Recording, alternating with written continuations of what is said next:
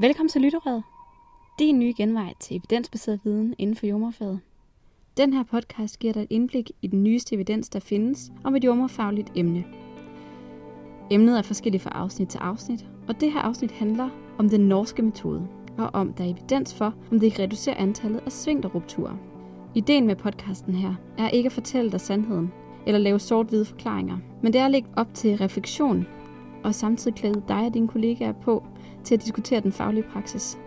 Hvorfor vi gør, som vi gør, og forholde os kritiske til det. Før vi går i gang, så vil Anne-Sophie fortælle os lidt om, hvad den norske metode er. Den norske metode den består af fire trin. Øhm, det første trin det er, at man skal have god kommunikation med den fødende kvinde som jordmor. Og det andet trin det er, at det er vigtigt, at kvinden har en fødestilling, hvor man sådan ligesom kan se, at perineum er synligt, så man ikke står og dækker det med varme klude eller noget i den stil.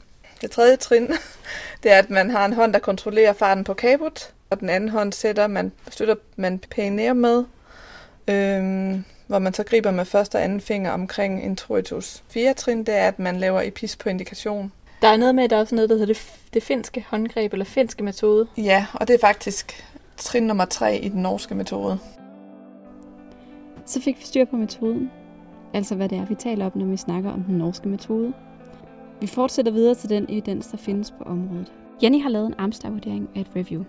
Det vil sige, at hun har lavet en vurdering af den kvalitet, evidensen på området har. Reviewet er dansk, og det er blevet lavet i 2015. Hun fortæller her, hvad hun finder ud af. Det systematiske review øh, det undersøger evidensen for den norske metode. De har udført en systematisk litteratursøgning, og de har fundet syv studier, som de vurderer kritisk med et anerkendt redskab. Da der ikke findes randomiserede undersøgelser, er alle syv studier, de har undersøgt, observationelle. Og det vil sige, at det er studier, hvor man ser på forekomsten af svingterruptur i tiden før og efter man har introduceret og fået træning i den norske metode. Reviewet nævner, at studierne fremhæver selve håndgrebet som den faktor, der medfører færre svingterrupturer. Reviewet konkluderer på baggrund af deres kritiske gennemgang af studierne og de metodiske problemer, der er i studierne, at man ikke kan anbefale at implementere den norske model ud fra den evidens, der er om emnet. Og via vores øh, AMSTAR 2-vurdering, jamen der finder vi, at øh, reviewet selv har nogle metodiske problemer.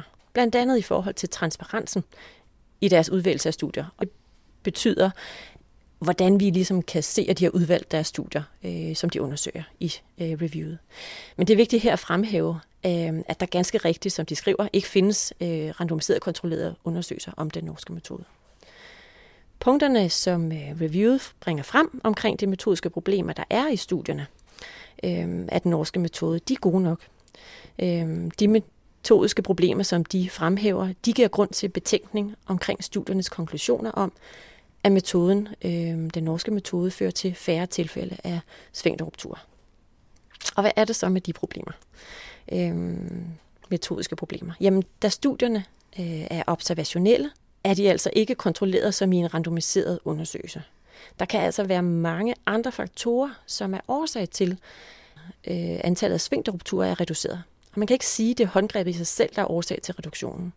Da der er fire øh, dele i håndtering, som ikke er blevet undersøgt enkeltvis. For eksempel er antallet af episiotomier steget signifikant efter indførsel af den norske metode. Øhm, og det kan dermed også være udslagsgivende, før at der er færre svingdrupturer. Der er altså bias og confounder i de her syv studier, som reviewet undersøger. Og det bevirker, at man ikke direkte kan sige, at der er en årsagssammenhæng imellem den norske metode, og især imellem håndgrebet og oasis. Man kan altså ikke direkte sige, at den norske metode fører til færre svingterrupturer. Reviewet, vi lige har hørt om, var fra 2015, og vi har undersøgt, om der er kommet nyere forskning til. Anne-Sophie hun har lavet en kritisk litteraturgennemgang af den nyeste forskning på området. Der er tre artikler, som er udgivet efter reviewet, vi lige har hørt om. Der er en britisk og to danske artikler. Anne-Sophie fortæller her om sine fund. De her tre studier de er opstillet på samme måde og undersøger sådan en før-efter effekt af den norske metode i forhold til, om øh, frekvensen af svingterruptur kan reduceres. Øhm, og jeg tænker, at det er vigtigt at bide mærke i, at de her resultater i de tre studier, de er modsatrettede. I et studie, der ser man en statistisk signifikant reduktion af svingterrupturer øh, efter indførsel af den norske metode. I et studie i England ser man kun statistisk signifikant reduktion af større svingterrupturer af grad 3C og grad 4. Øh, og i et andet dansk studie, så ser man sådan ingen forskel i antallet af svingterrupturer, før efter den her norske metode blev indført. Og jeg tænker også, det er vigtigt at blive mærke i, at den norske metode også kan have en række sådan bivirkninger. I alle studier ses en statistisk signifikant øgning af frekvensen af episer, og et af studierne viser også, at når den norske metode anvendes, så bliver andet stadie af fødslen signifikant længere. Man ser også, at sandsynligheden for ikke at briste, samt sandsynligheden for, at man får lov til at føde en opadstående position, reduceres signifikant, når man anvender den norske metode. Og man ved jo at fra andre studier, at kvindens fødselsoplevelse bliver signifikant dårligere, når hun placeres i en rygliggende position. Man ser som bivirkning også, at værdien af navlesnorspeven reduceres signifikant, øh, når den norske metode anvendes, hvilket jeg også tænker er relevant at huske på, når man som jordmorsen overvejer at anvende den her norske metode. I øvrigt så er evidensen af denne type studier lav, fordi man ikke har fordelt kvinderne til de to grupper ud fra et tilfældighedsprincip, altså det man kalder randomisering. Og det, det kan påvirke resultaterne, øh, man når frem til i disse studier, da man ikke kan være sikker på, at det skyldes den norske metode. Det kan for eksempel lige så godt skyldes, at der er flere instrumentelle forløsninger eller flere førstegangsfødende i den ene gruppe i forhold til den anden, og det er de faktorer, der gør, at der er færre eller flere svingterrupturer. I de her tre studier der har man dog forsøgt sådan at tage højde for denne problematik ved at stratificere, altså ved sådan at sammenligne grupperne i forhold til visse faktorer, som man mener kunne påvirke resultatet. I studierne forholder de sig også kritisk til, at de ikke kan finde frem til, hvordan og hvilke håndgreb jordmøderne anvendte på de kvinder, hvor man ikke anvendte den her norske metode. Og disse jordmøder kan både have anvendt hands-off og hands-on, have anvendt varme klude eller noget, der mindede om det norske håndgreb. Så summer så meget, så tænker jeg, at de her studier ikke i sig selv sådan kan anvendes til at konkludere noget i forhold til, om den norske metode kan nedsætte frekvensen af svingterrupturer. DSG skriver i deres guideline, at de anbefaler, at man bruger den norske metode. DSOG siger, at de er godt opmærksomme på, at, øh, at evidensgrundlaget for at anbefale den norske metode ikke er højt. Men at man må acceptere, at der findes ikke øh, højere evidens. Det de så ikke gør, det er, at der bliver ikke undersøgt risiko for bias. Det vil sige, det der ligger til grund for deres DSOG's anbefaling, øh, det, er, øh, det er udelukkende evidenshierarkiet. Der er ikke en vurdering af de bias, der, der kan være i de studier. Der er ikke en vurdering af de confounder, altså de, de, de faktorer, som kan gå ind og påvirke et studie og, og problematisere øh, de resultater og konklusioner, det kommer frem til. Anne-Sophie tilføjer. Jeg mener, at man bør forholde sig kritisk til den guideline, som DSOG har lavet, hvor man direkte går ind og anbefaler alle fødesteder i Danmark at anvende den norske model med det ene argument, at nedsætter frekvensen af svingterrupturer. Jeg mener ikke, at man ud fra den evidens, der er på området, kan lave sådan en anbefaling, øh, men at der bør laves nogle mere tungvejende studier. Jeg spurgte, om der var noget særligt, de var blevet overrasket over i arbejdet med evidensen, og Janni svarer. Jeg er blevet overrasket over de bivirkninger, der kan være med metoden. Studierne de viser, at der øh, er statistisk signifikant flere labierbristninger øh, og flere episiotomier efter indførelsen af den norske metode. Og i et engelsk studie øh, viser det også, at der er øh, statistisk signifikant flere tilfælde af skulderdystosia. Og der er tvivl øh, omkring effekten på barnet. Der er både studier, der viser øh, en lavere afgang, og der er studier, der viser, at der er en højere afgang. Der er studier, der viser, at der ingen effekt er på navlesnorsbehoven, og der er studier, der viser, at der er en uønsket effekt på navlesnorsbehoven efter indførelsen af den norske metode. Det er vigtigt at sige, at de uønskede bivirkninger, de uønskede virkninger af den norske metode, også er behæftet med usikkerhed. Så samtidig set kan vi sige, at vi ved faktisk ikke, om den norske model skader eller gavner, eller om den ingen forskel gør i forhold til svingdoktur og i forhold til barnets velbefindende. Det var, hvad vi havde fundet ud af om den norske metode og evidensen, der ligger til grund derfor. Men for at kigge lidt ud over vores egen lille horisont, så spurgte vi Eva Rydal, om hun ville medvirke i vores podcast, og det har hun sagt ja til. Så det næste der får hun lov til at præsentere sig selv. Og så fortæller hun om de tanker, hun gør sig om den norske metode og svingterruptur. Jeg hedder Eva Rydal, og jeg er lektor på jordmoduddannelsen. Har været herinde i mange år efterhånden. Og så er jeg ved at lave en PhD omkring øh, interventioner i fødsler. Det er jo en, en, øh, en af de indikatorer, der bliver målt på på sygehusene, og der kan man sige, når man er over gennemsnittet øh, for et sygehus med, med hensyn til svingterruptur, så får man en, en eller anden form for anmærkning om, at det her er noget, man skal gøre noget ved. Og det kan jo selvfølgelig give meget god mening. Det eneste er bare, det betyder jo, at når vi snakker gennemsnit, så snakker vi 50 procent. Og det betyder, at 50 procent af alle sygehus faktisk bliver bedt om at lave en eller anden form for intervention. Og der kan man jo godt frygte i hvert fald, at, at øh, man kan have brug for et eller andet quick fix, som sådan ret hurtigt giver nogle gode resultater.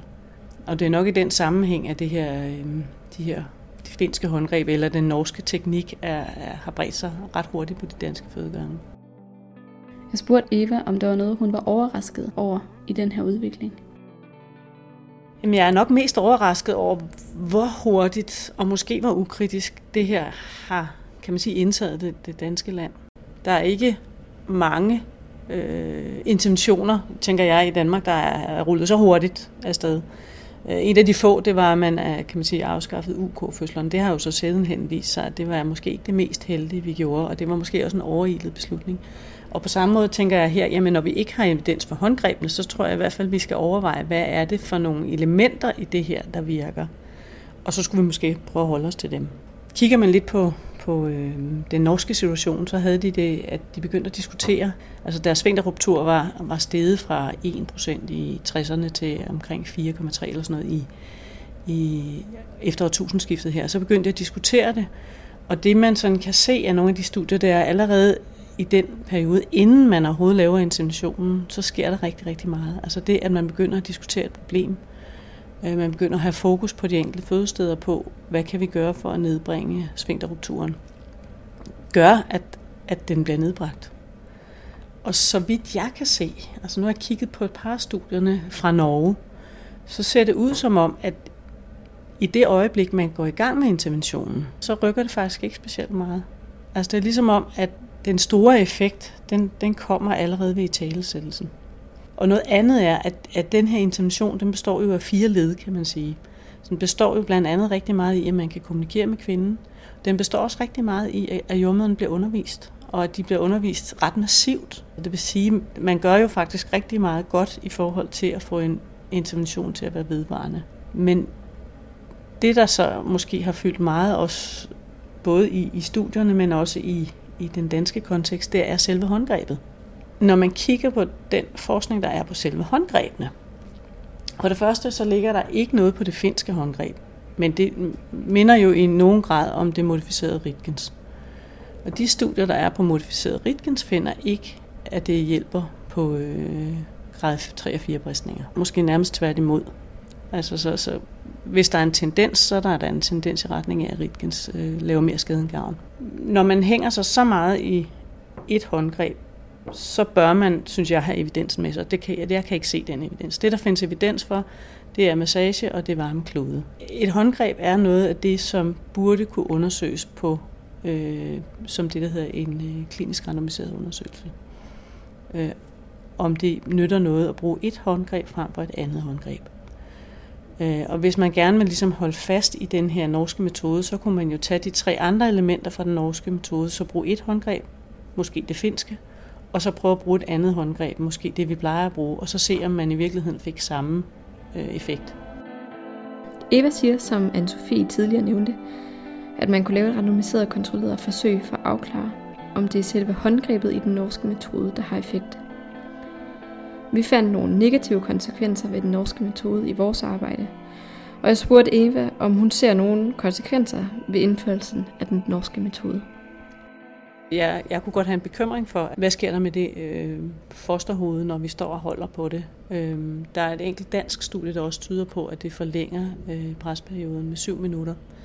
Og det er jo alt andet lige der, hvor barnet det står næsten i gennemskæringen, så det er der, det er allermest påvirket.